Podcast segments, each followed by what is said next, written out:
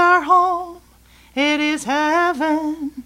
That is if you want to be with Jesus. I surely do.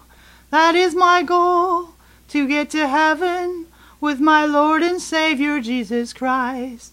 Jesus will give you so much joy when you go his way. I am a disciple of Christ. Jesus saved me of my sinful ways, and he can save you too. It is not easy to live in this sinful world. So many trials and tribulations we go through.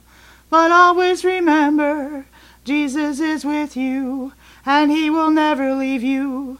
Because you're out there spreading God's word and letting his word be heard.